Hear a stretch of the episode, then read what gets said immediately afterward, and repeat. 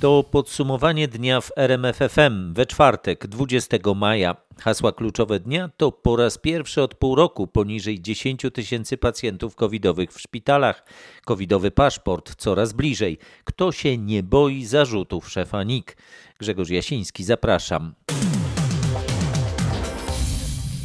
2086 nowych przypadków i kolejnych 250 ofiar śmiertelnych. Takie są ostatnie dane dotyczące koronawirusa w Polsce. Z najnowszym raportem resortu zdrowia Tomasz Skory potwierdza się tendencja spadkowa pandemii. Bardzo wyraźnie, tych niespełna 2100 nowych zachorowań to o prawie 260 mniej niż dzień wcześniej i wielokrotnie mniej niż kilka tygodni temu. W żadnym województwie zakażeń nie było więcej niż 300, a tylko w Wielkopolsce, na Śląsku, Mazowszu i Dolnym Śląsku liczba pozytywnych testów przekroczyła 200. Najlepiej poprawę widać jednak w danych ze szpitali. Spadająca dziennie o kilkaset liczba zajętych koronawirusowych łóżek dzisiaj obniżyła się do 9713, a więc poniżej 10 tysięcy. Taki poziom ostatni raz notowaliśmy ponad pół roku temu. Bardzo podobnie wygląda też obciążenie respiratorów. Wczoraj było ich 1309, a więc kilka razy mniej niż w szczycie trzeciej fali pandemii. Taką liczbę zajętych urządzeń także ostatni raz odnotowaliśmy w październiku. Nadal wysoka jest niestety liczba ofiar śmiertelnych. Wczoraj było ich 250. Od początku pandemii w związku z koronawirusem łącznie zmarło w Polsce dokładnie 72,5 tysiąca osób. Podsumowywał Tomasz Skory. Jeszcze 170 osób chorych na COVID-19 leczy szpital wojewódzki w Szczecinie.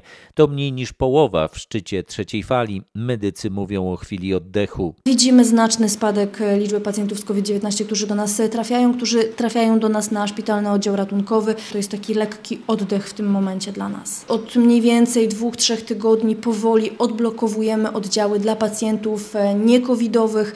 W tym momencie przyjmujemy pacjentów na neurologii, na oddziale kardiologii, neurochirurgii. Uruchomiliśmy już także część chirurgii. Mówi Natalia Cistowska, rzecznik szpitala. Także pozostałe szpitale w regionie stopniowo zmniejszają liczbę łóżek zarezerwowanych dla chorych na COVID-19. Odmrażanie szpitalnych łóżek na Lubelszczyźnie do 7 czerwca zostanie niespełna połowa z tych ze szczytu trzeciej fali. Wówczas były 2123 łóżka. Większość z zaplanowanych do uwolnienia łóżek covidowych już udało się przekazać do leczenia innych pacjentów. Do 7 czerwca mają być odmrożone 1083 łóżka. Według danych Urzędu Wojewódzkiego dwie trzecie z nich już wróciło do normalnego systemu. Pozostało do zwolnienia jeszcze 325. Wtedy będzie 1040 łóżek covidowych, w tym 748 dla dorosłych, co przy dzisiejszej liczbie hospitalizowanych około 500 daje bufor 200 łóżek relacjonował Krzysztof Kot. Nie będziemy w stanie nieść pomocy pacjentom onkologicznym, ostrzegają eksperci. Z powodu pandemii i przestoju w diagnostyce w tym roku zgłosi się znacznie więcej pacjentów z chorobą nowotworową, a system sobie z tym nie poradzi, mówią lekarze ze Szpitala Uniwersyteckiego w Krakowie. Z powodu pandemii w tym roku do szpitali może zgłosić się nawet 50 tysięcy pacjentów więcej co roku. Nowotwór wykrywany jest około 200 tysięcy osób, a ta liczba z roku na rok rośnie. Tylko w Szpitalu Uniwersyteckim w Krakowie codziennie podawanych jest 100 chemioterapii, rocznie przeprowadzonych jest 40 tysięcy porad. Ten system się zablokuje, ostrzega profesor Piotr Wysocki, kierownik Kliniki Onkologii. W tej chwili jesteśmy na krawędzi. Boimy się, że gwałtowny przyrost liczby chorych, dramatyczne liczby, dramatyczne obciążenie służby zdrowia, które w zakresie i diagnostyki leczenia onkologicznego była na skraju przed pandemią. To wszystko to się po prostu rozsypie i niestety Konsekwencją tego będą tragedie, tragedie pacjentów, ich rodzin. Wysocki dodaje, że najbardziej brakuje lekarzy. Informuje Marek Wiosło. Będzie można łatwiej przyspieszyć podanie drugiej dawki szczepionki, zwłaszcza w przypadku szczepienia preparatem AstraZeneca. To ustalenia reporterów RMFFM. Przedstawiciele rządu przyznają, że teraz przesunięcie terminu drugiego szczepienia jest utrudnione przez braki w dostawach tej szczepionki. Jak zostanie rozwiązany ten problem? Po pierwsze, jak ustaliłem, w przyszłym tygodniu do Polski w końcu ma dotrzeć duża transza szczepionki AstraZeneca 800 tysięcy dawek i większość z tej puli szczepionek zostanie przekazana na tzw. Tak szczepienia drugodawkowe, także aby można było przyspieszyć podawanie drugiej dawki. Urzędnicy dostrzegają, że punkty szczepień zamawiają teraz więcej preparatu, by umożliwić pacjentom szybsze podanie drugiej dawki, przeniesienie terminu, ale potem preparat nie dociera na czas do punktu szczepień i to ma się zmienić. Po drugie, jak ustaliłem, roz rozważane jest nawet wstrzymanie na pewien czas szczepień pierwszorazowych AstraZeneką, by umożliwić już zaszczepionym szybsze podanie drugiej dawki, by więcej osób mogło uzyskać paszport covidowy przed wakacjami i w ten sposób zachęcić Polaków do szczepień. Nie powinno to odbić się na tempie szczepień w ogóle, bo za 10 dni do Polski ma dotrzeć 2,5 miliona dawek Pfizera. Informuje Mariusz Piekarski. 8,5 tysiąca dawek szczepionki firmy Pfizer jeszcze w tym miesiącu trafi z Agencji Rezerw Strategicznych na Politechnikę Poznańską. Uczelnia zamierza zorganizować punkt szczepień w centrum wykładowym na Piotrowie. Będą się w nim mogli szczepić studenci i doktoranci. Pracownicy Politechniki zaczynają właśnie zbierać deklaracje od poszczególnych osób drogą mailową. O szczegółach mówi nam prorektor uczelni do spraw studenckich dr inżynier Agnieszka Misztal. Zdecydowaliśmy się na utworzenie sześciu równoległych miejsc szczepień. Każdy student otrzyma swój indywidualny e-mail z powiadomieniem o dacie i godzinie szczepienia. Spodziewamy się, że część studentów mogła skorzystać ze zgłoszeń publicznych i oczywiście mieli do tego prawo. Będziemy prosić naszych studentów o przekazanie informacji o tym, że już są zaszczepieni. Wówczas zmodyfikujemy listę osób do zaszczepienia. Podtrzymujemy, że w naszym punkcie szczepień na pewno żadna dawka szczepionki nie zostanie zmarnowana. Akcja szczepień na Politechnice Poznańskiej ruszy 4 czerwca i potrwa 3 dni. W nowym rządowym programie dopłat do kredytów hipotecznych nie będzie ograniczeń majątkowych. Będą jednak inne obostrzenia, ustalili dziennikarze RMFFM, którzy poznali szczegóły programu mieszkaniowego zawartego w Polskim Ładzie, czyli nowej strategii gospodarczej Prawa i Sprawiedliwości. Jakie to będą zasady? Najważniejsze ograniczenie jest takie, że rządowe dopłaty do kredytów i gwarancje wkładu własnego będą oferowane tylko na pierwsze mieszkanie. Kto już jakiś lokal ma, ten będzie musiał szukać niestety innych narzędzi wsparcia.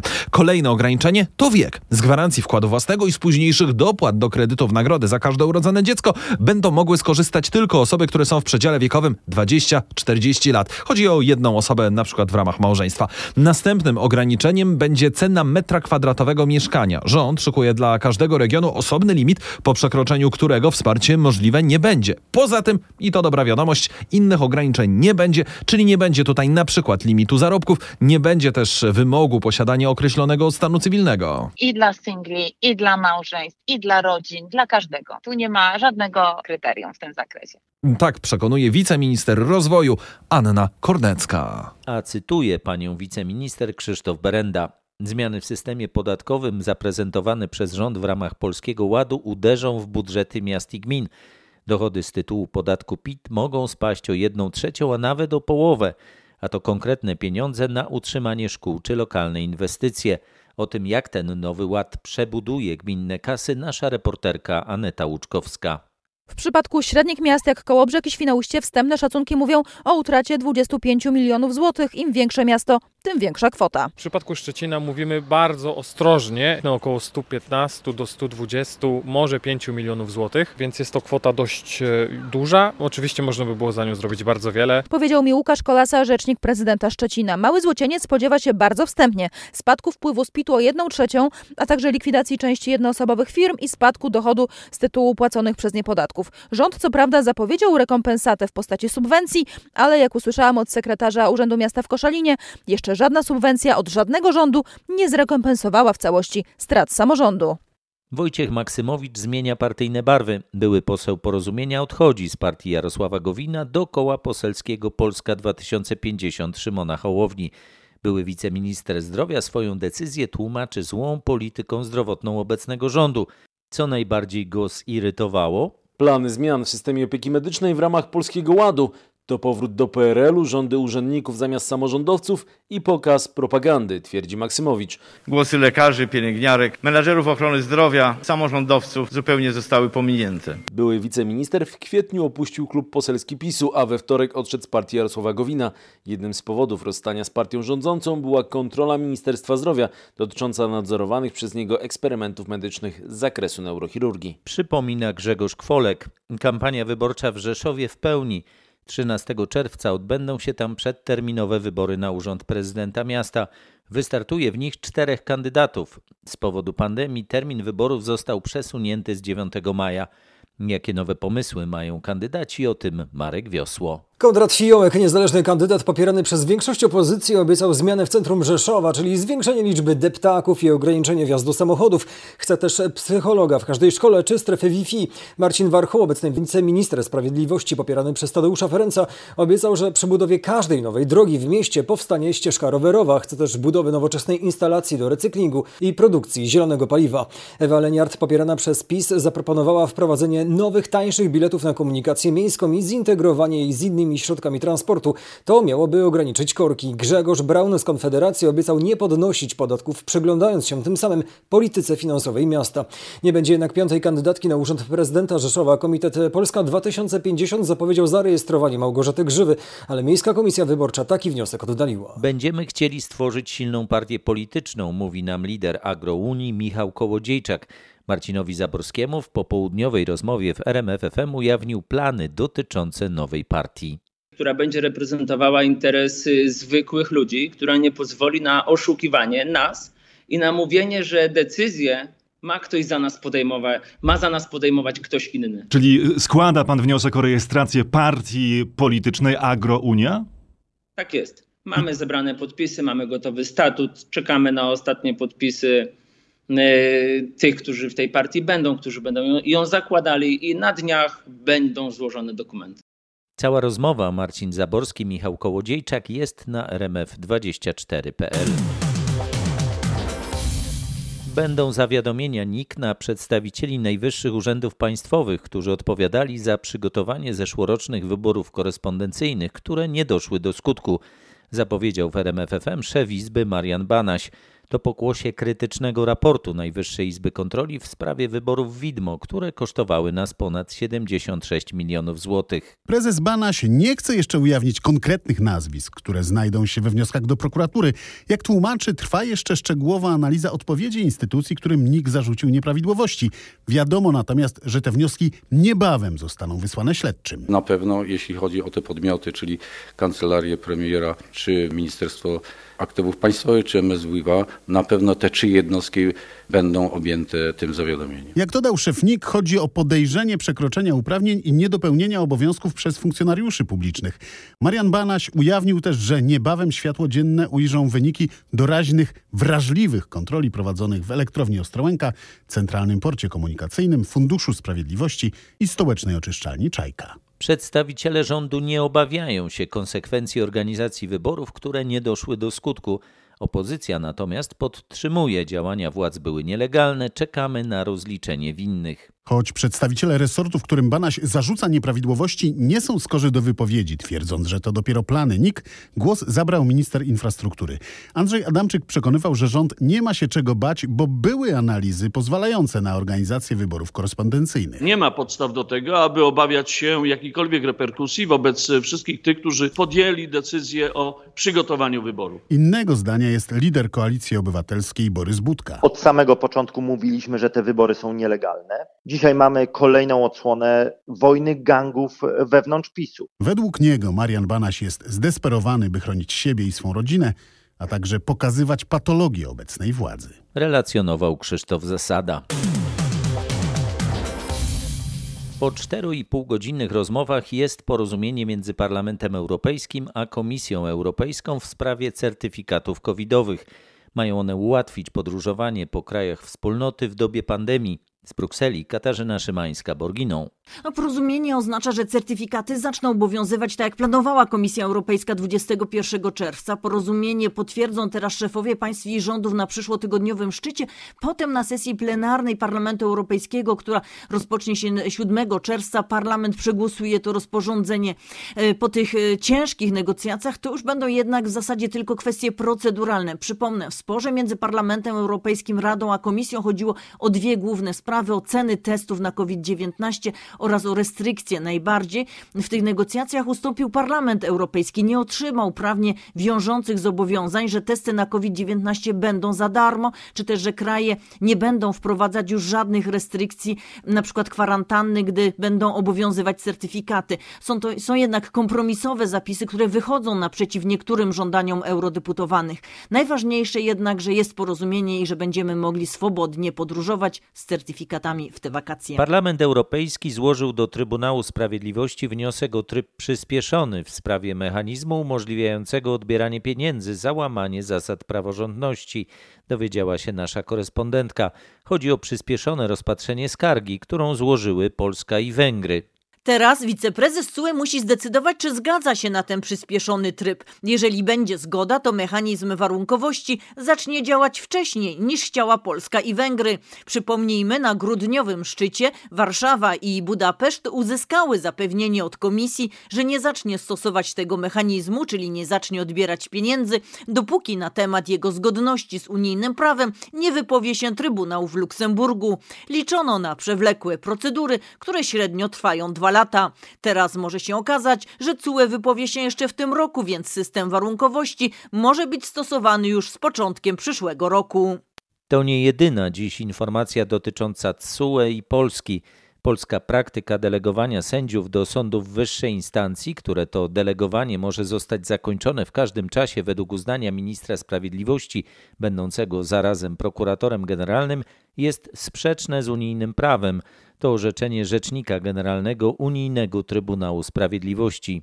Według rzecznika generalnego nie ma przejrzystych kryteriów takiego delegowania, co można uznać za próbę wywierania nacisku na sędziów, bo w każdym momencie można taką delegację sędziemu zakończyć. Delegowanie do wyższej instancji to awans zawodowy, a więc sędziemu zależy, by trwała ona jak najdłużej, przez co jest uzależniony od ministra sprawiedliwości, który jest również prokuratorem generalnym. Rzecznik uznał, że takie delegowanie działa również zniechęcająco na innych sędziów, bo sędzia delegowany może być równocześnie rzecznikiem dyscyplinarnym. Innymi słowy, obecny system umożliwia ministrowi sprawiedliwości wprowadzanie swoich ludzi do sądów i składów orzekających. Donosi z Brukseli nasza korespondentka Katarzyna Szymańska-Borginą. Polska jest rozczarowana decyzją Amerykanów o zniesieniu sankcji na niemiecką spółkę budującą rosyjski gazociąg Nord Stream 2. Administracja prezydenta Joe Bidena ogłosiła wbrew zapowiedziom, że nie będzie za to karać niemieckiej spółki i jej prezesa. Zdaniem polskiej dyplomacji to ułatwi Rosjanom szantażowanie krajów naszej części Europy. W naszym przekonaniu każda decyzja zbliżająca projekt Nord Stream 2 do finalizacji nakłada na podejmujących taką decyzję szczególną odpowiedzialność za to, jak ukształtuje się w najbliższym czasie sytuacja bezpieczeństwa energetycznego w regionie Europy Środkowej i Wschodniej. Mówi wiceminister spraw zagranicznych Marcin Przydacz. Musimy powstrzymać zbrodnię wojenną. To hasło trwającej przed Sejmem w Warszawie demonstracji Solidarności z Palestyną. Konflikt izraelsko-palestyński nie ustaje. Protest zorganizowała Alina Palichleb, której rodzina mieszka w strefie gazy. Od kiedy już wróciłam ze strefy gazy, to potęguje po prostu stres i zamartwianie się o nich. Już mi było bardzo ciężko wytrzymać kolejnej eskalacji przemocy w Palestynie. Ja tutaj reprezentuję to skrzydło żydowskie, które ma rodzinę w Izraelu i jest świadome tragedii Izraelczyków, że jest to cierpienie zupełnie nieporównywalne do tego, co dzieje się w zamkniętym więzieniu, jakim jest getto w Gazie. Mówili nam uczestnicy demonstracji. Protest zakończy się jutro po południu. BBC rumieni się ze wstydu. Specjalne dochodzenie ustaliło, że wyemitowany 25 lat temu słynny wywiad z księżną Dianą złamał święte zasady korporacji i to bardzo poważnie. Czego dotyczą zarzuty? Dziennikarz, który przeprowadził wywiad, Martin Bashir, sfałszował wyciągi kont bankowych i na tej podstawie, wykorzystując kruchy stan emocjonalny księżnej, przekonał ją, że jest śledzona i skłonił do udzielenia wywiadu. Werdykt dochodzenia krytykuje także BBC za to, że nie zbadała należycie sprawy, gdy jej szczegóły zaczęły wychodzić na jaw. Dyrektor generalny korporacji przyjął tę krytykę, przeprosił za zachowanie dziennikarza oraz za niedociągnięcia korporacji. Wyemitowany w 1995 roku wywiad wywołał olbrzymie kontrowersje. Widzowie dowiedzieli się z niego, że Diana, książę Karol i jego obecna żona, księżna Kamila, żyli praktycznie w trójkącie. Wyjaśniał nasz korespondent w Londynie Bogdan Frymorgan. Bardziej boją się utraty pracy niż wypadków kopalni. To jeden z wniosków wynikających z badań przeprowadzonych wśród górników ze Śląska. Większość badanych uważa także, że obrona węgla jest korzystniejsza niż przyjmowanie dotacji na transformację w regionie. Dziś opublikowano specjalny raport w tej sprawie. Górnicy ze swojej pracy są zadowoleni, a najważniejszy aspekt tej pracy to zarobki. Potwierdzają, że nie chcieliby zmieniać zawodu.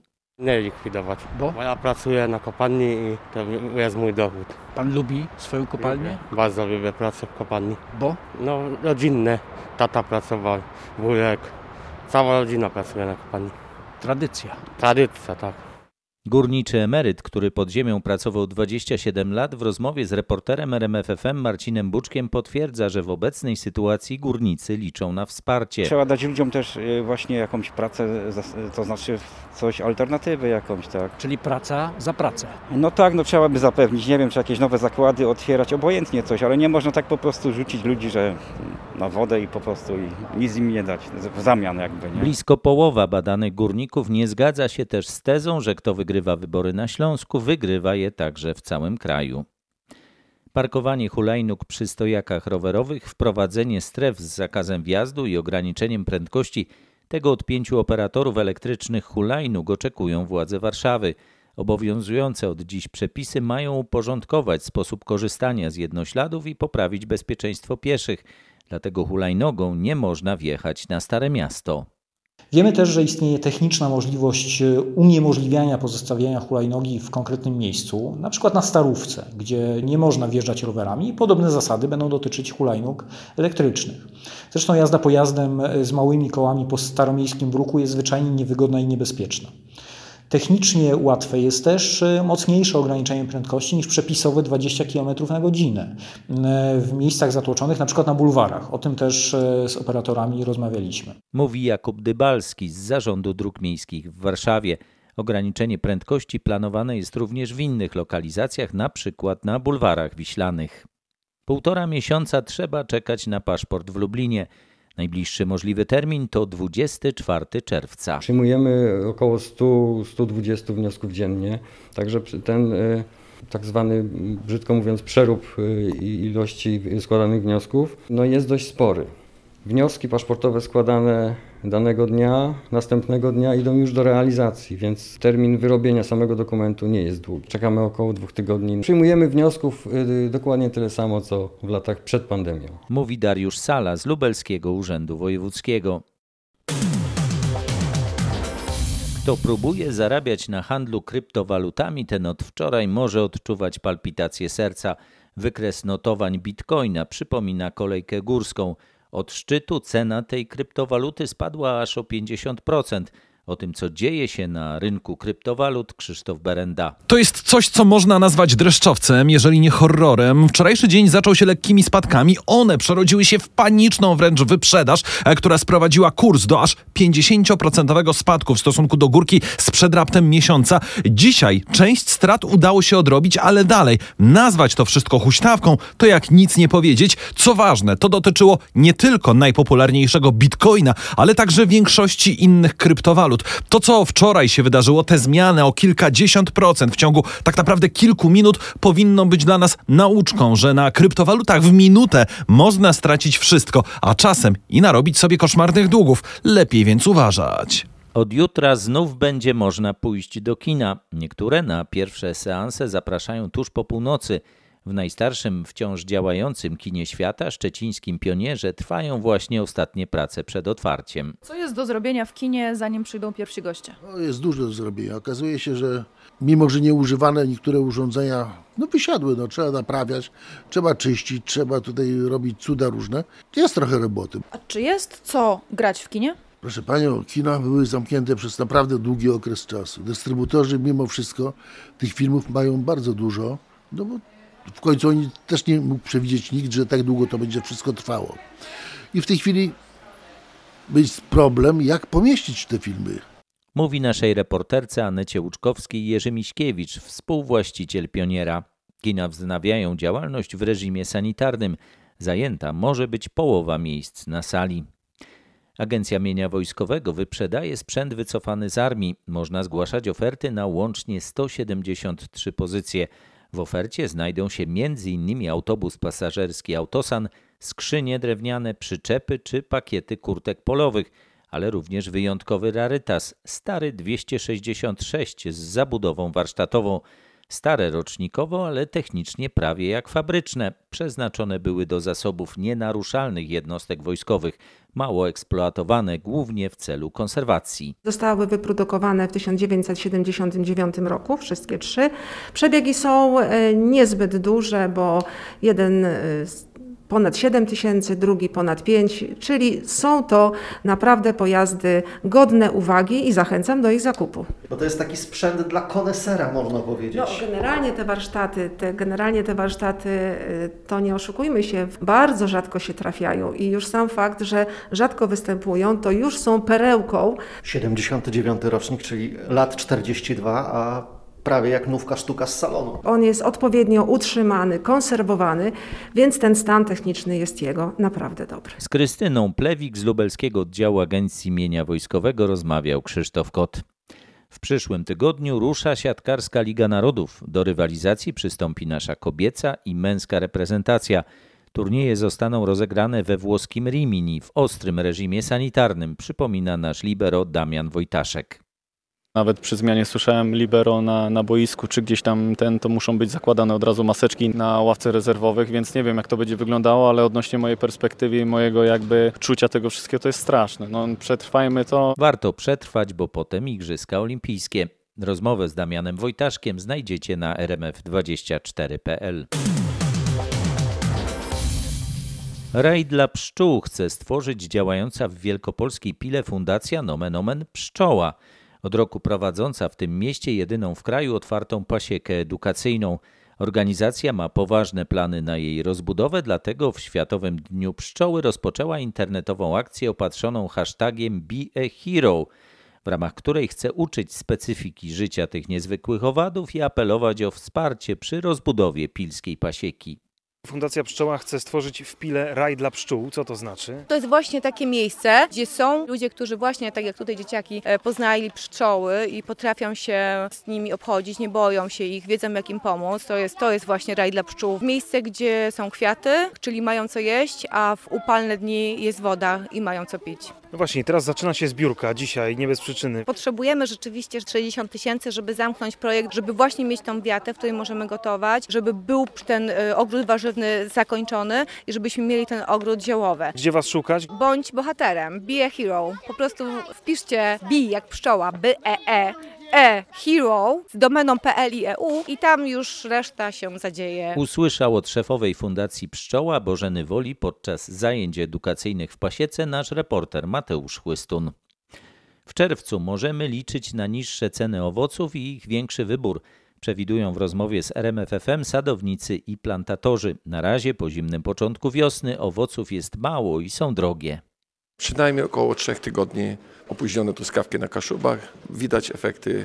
Pogoda niesprzyjająca jest. Uda się to nadrobić, bo teraz pogoda sprzyja. W tej chwili jest słońce, deszcz. Poprzedni tydzień był szczególnie ciepły. Pod względem pogody nie można w tej chwili narzekać. W tej chwili mamy już polskie truskawki szklarniowe, następne będą truskawki z tuneli, potem truskawka gruntowa, jagoda kamczacka, malina, borówki, porzeczki czarne, czerwone, agrest, aronia i jej przetwory. Truskawki z upraw polowych to początek czerwca? Truskawki z upraw polowych będą w tym roku w czerwcu, na pewno będą trochę opóźnione w stosunku do zeszłego roku. Nasz reporter Michał Dobrołowicz rozmawiał z Dominiką Kozarzewską ze Związku Grup Producentów Owoców i Warzyw oraz Zygmuntem Jażdżewskim z Kaszubskiego Stowarzyszenia Plantatorów Truskawek.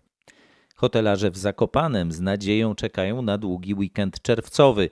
Jak mówili naszemu reporterowi, wolne miejsca ciągle są, ale warto się pospieszyć. Wydaje się, że bardziej rozpoznawalne obiekty o dłuższej historii są już wypełnione aktualnie do limitu 50%. Natomiast obiekty może trochę bardziej poza centrum Zakopanego albo mniej rozpoznawalne z mniejszą historią, one mają jeszcze miejsca i tutaj zachęcam turystów do tego, żeby rezerwowali czym prędzej, bo ceny będą rosły. No oczywiście im wcześniej się rezerwuje, tym cena jest lepsza, no bo tak działa rynek. Natomiast miejsc jest dużo i no sprzedają się te miejsca, ale to nie jest tak, że już widzimy, że będzie coś typu Sylwester, że tych ludzi po prostu będzie tak dużo, że miejsc braknie. Mówili Karol Wagner i Łukasz Filipowicz, którzy prowadzą spore pensjonaty w centrum Zakopanego. A jeśli już będziemy w Zakopanem, wypada wybrać się w Tatry. I tu dobra wiadomość dla tych bardziej wprawnych turystów. Od 1 czerwca znów będzie otwarty szlak z Zawratu na Świnicę. Odcinek ten zamknięto 3 lata temu po potężnym obrywie skalnym, który runął na ścieżkę.